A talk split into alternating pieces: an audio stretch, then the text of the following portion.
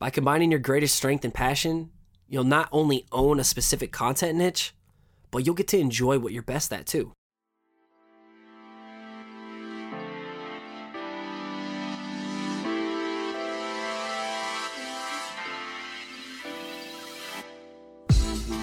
What's going on? You're listening to episode eleven of the Perspective Podcast, and I'm your host, Scotty Russell of Perspective Collective.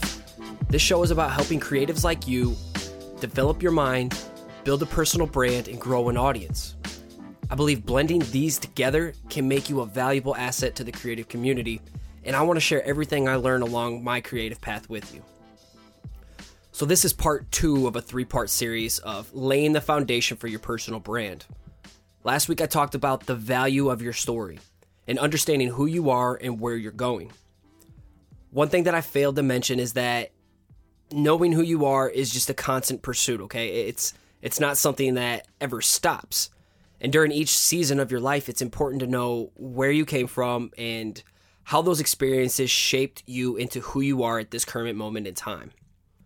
Today, we're talking about part two of the series, and it's all about finding your sweet spot. I'm going to go talk more in detail about what the sweet spot is here soon, but just know that finding it is going to help you build an engaged audience around a content niche, and it's going to allow you to enjoy the work that you're best at. I'm just excited to share this with you today, so let's get started. I want to first talk about making sure your ladder is against the right wall and tell you a little bit of my backstory. So when I graduated college, I went to Warper College, and I was all over the place. I had no idea what I wanted to do in my life. I couldn't get a job to save my life in the graphic design field. And I wanted to be great at everything. Like everything I came across, I wanted to be great. And I felt like I could make a living off being great at a lot of things, which ended up making me average at a lot of things. You know, it's the prime example of being a jack of all trades. You know, I wanted to be a tattoo artist. I loved to draw. I drew my whole entire life. I wanted to be a logo designer as well. Um, I was co-running a t-shirt company with a friend. We thought that was going to turn into something, while at the same time I was be trying to become a, a freelance graphic designer too, to work with all these big name clients. Yeah, it was it was a lot. You know, I was doing all this at once within three years of trying to get a graphic design job, just trying to make something work, but I didn't have focus. So I want you to imagine each of these paths that I was trying to take as a wall. And I was placing a ladder against each one, and I was attempting to climb all the walls at the same time, trying to reach the top. The problem was the ladder was against the wrong wall or walls in this scenario, and I feel like you and so many other people can relate. Stephen Covey, the author of Seven Habits of Highly Successful People, states, "If the ladder is not leaning against the right wall, every step we take just gets us to the wrong place faster." And back to my story, once I graduated college, I was going in the wrong place quickly. It was no wonder why I was so depressed with my current life situation. Like, there were some dark years in my life. I felt like just a massive failure as I watched people that I graduated with succeeding right away out of college. And I didn't understand why. But at the time, they had found their sweet spots in college because they were more focused than I was. They knew what they wanted, they they knew what they were good at, they knew what they loved. And then they went and made it happen. I just lacked all of this. I lacked the clarity, I lacked the vision. However, everything changed when I stumbled across content related to the sweet spot in an Entree Leadership Podcast hosted by Ken Coleman of Ramsey Solutions. And I'm going to do my best to see if I can find that episode again, and I'll hook it up in the show notes along with everything else I mentioned in this episode. And you can find it all at perspective collective dot com backslash eleven. I started working on my sweet spot immediately after I heard about this, and it is now giving me a vision to focus on each day. And I want to share exactly what this this game plan, plus a little bit of, you know, my own tweaks to it. I, I want to share how it can work for you too. It's helped me place the right ladder on the right wall, and I've just been enjoying the climb.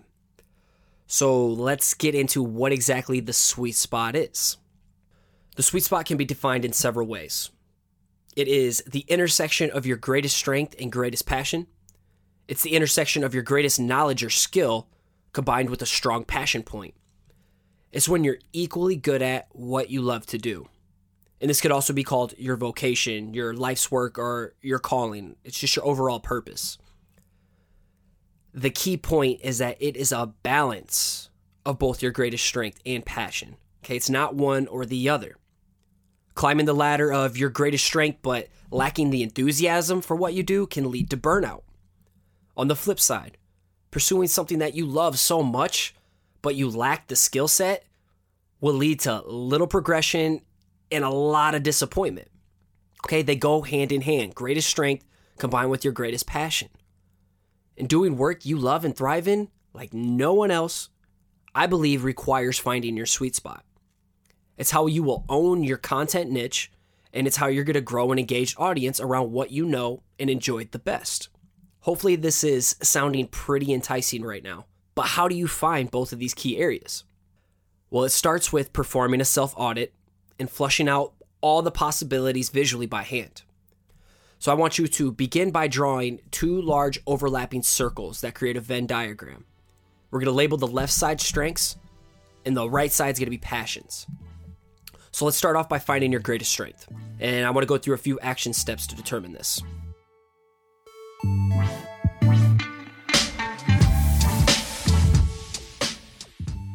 So step one, write down what you're best at. Getting something out on paper makes things a little bit more real, a little bit more actionable, and a little bit more personal. So ask yourself, what comes so naturally to you that others have a difficult time doing? You know, what knowledge or skill area do you thrive in? And the key word here is thrive. This is not about being average in something. And the goal is to take maybe about ten minutes of just distraction-free time and brain dump anything and everything you can think of into that left column. And brain dump, brainstorm, whatever. If brain dump sounds gross to you, I don't care. I think it's funny, but it's relevant. So just brain dump everything that you think is your greatest strength into that left column. For example, if I was to fill this out again and go back and redo all this, you know, I, I realize I'm a pretty athletic person. I've played sports my entire life. You know, I played football in college. You know, I, I would say I'm I'm pretty good at basketball, but it's definitely not my greatest asset. And, you know, I know plenty of other people that are way better than me. So I wouldn't add this onto the list. Now, drawing, on the other hand, I have a lot of knowledge I've gained for lettering and illustration, so this would definitely make the list. And growing up is always something that other people said, man, I wish I could draw. I wish I could draw like you. I never really thought about it till now, and it just makes sense. You know, something that others have a difficult time doing, but it comes naturally to you. So drawing for me is definitely one of those. Step two, I want you to consult a trusted resource. Getting another person's unbiased perspective is extremely helpful. They may summarize your strengths way better than you can in your own words. Trust me on this one. My good friend, Eric Friedenson, he lives in Brooklyn, New York, and he is the creator behind F. Studio. You probably heard of him. He has this gift of articulating my thoughts way better than I ever could have. I have a way of rambling to him what's on my mind, and he can just clearly communicate and summarize it back to me.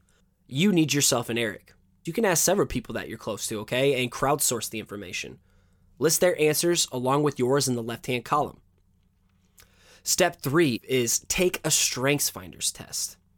If you don't have that aha moment when you're cross-examining your answers with your resources answers, look into the book StrengthsFinders two point oh. Again, a link to this is going to be provided in the show notes as well. I read this book in college and just recently discovered my copy by digging through leftover flood cleanup. So I was cleaning through some boxes in a, a garage that pretty much got torn apart, and I stumbled across this book. Finally found it again, and it was still in great condition. I was pumped. But this book is gold, and purchasing it will give you an access code to take the StrengthsFinders test online. And once you've completed these steps and you begin to find that one or top two strengths, transition into determining your greatest passion.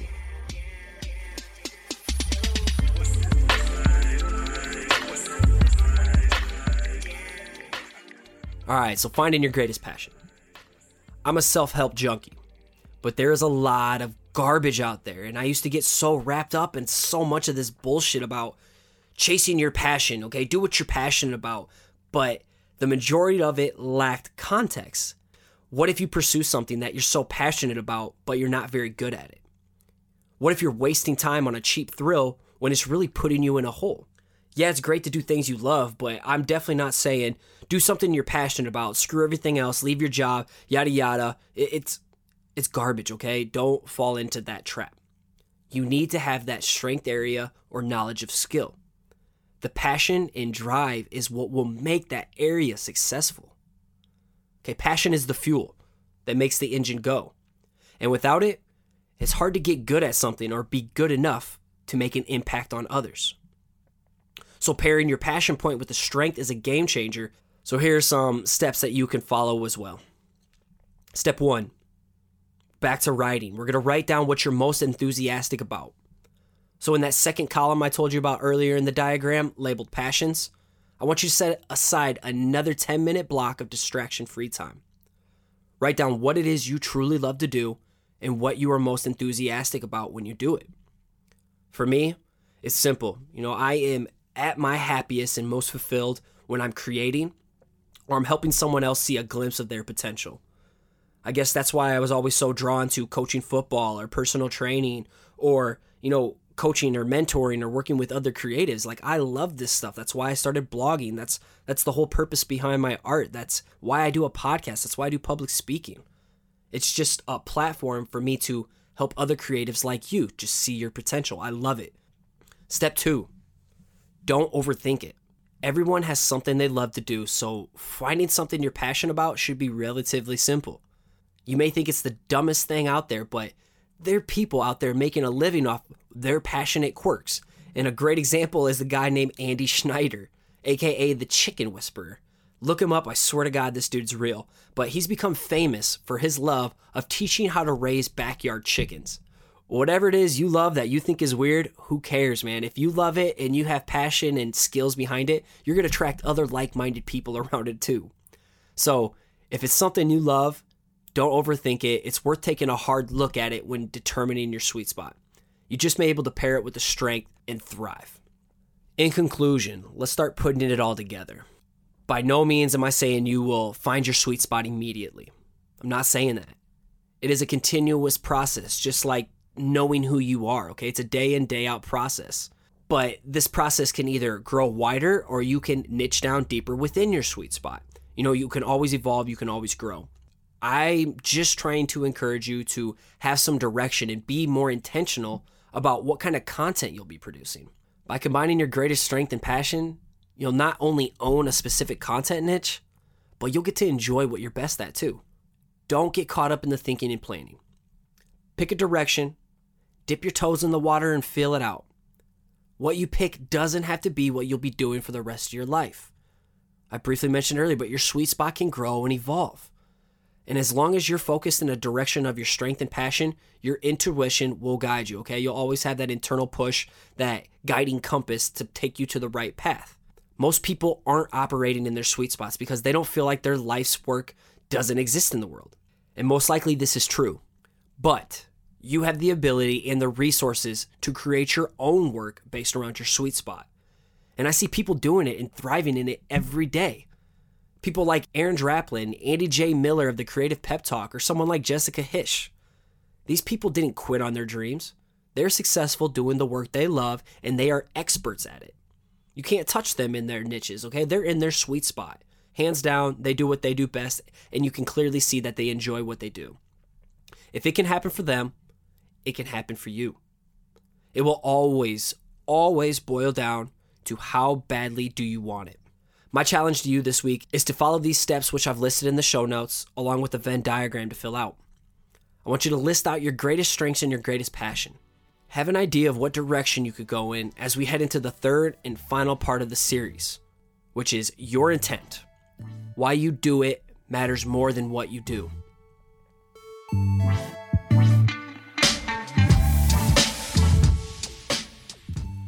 I hope you've been finding some value in this show. It, I just eclipsed the the ten episode mark. I'm very proud of this. It shows me that I can get to fifty episodes, one hundred episodes, and beyond that. Um, if you are finding value and want to give back to the show, I'm not asking for money. I don't have any sponsors. All I ask is that you leave just a short, sweet, positive iTunes review. It helps the it helps the podcast grow, and it helps other people discover it. Uh, another way to help the show is just by sharing it with a friend who could use a little creative push as well.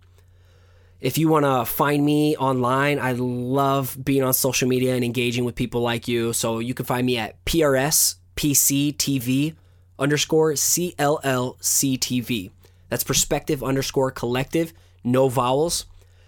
And then finally, you know, I want to start pushing this a little bit more, because this show is targeted around what you tell me you need the most, you know, what your biggest struggles are. By going to perspective dash collective team dot com and joining my team, you have the power to influence the direction of this show. So if there's something you struggle with on your creative path, whether it's in developing self-help or building a brand or growing an audience, you can share your struggles, and I build content around it the best that I can of my experience, or I could direct you to someone else who knows a little bit more than me. Okay, I I'm, want to be an open resource to help, and by you sharing your struggles, you dictate the direction of this show.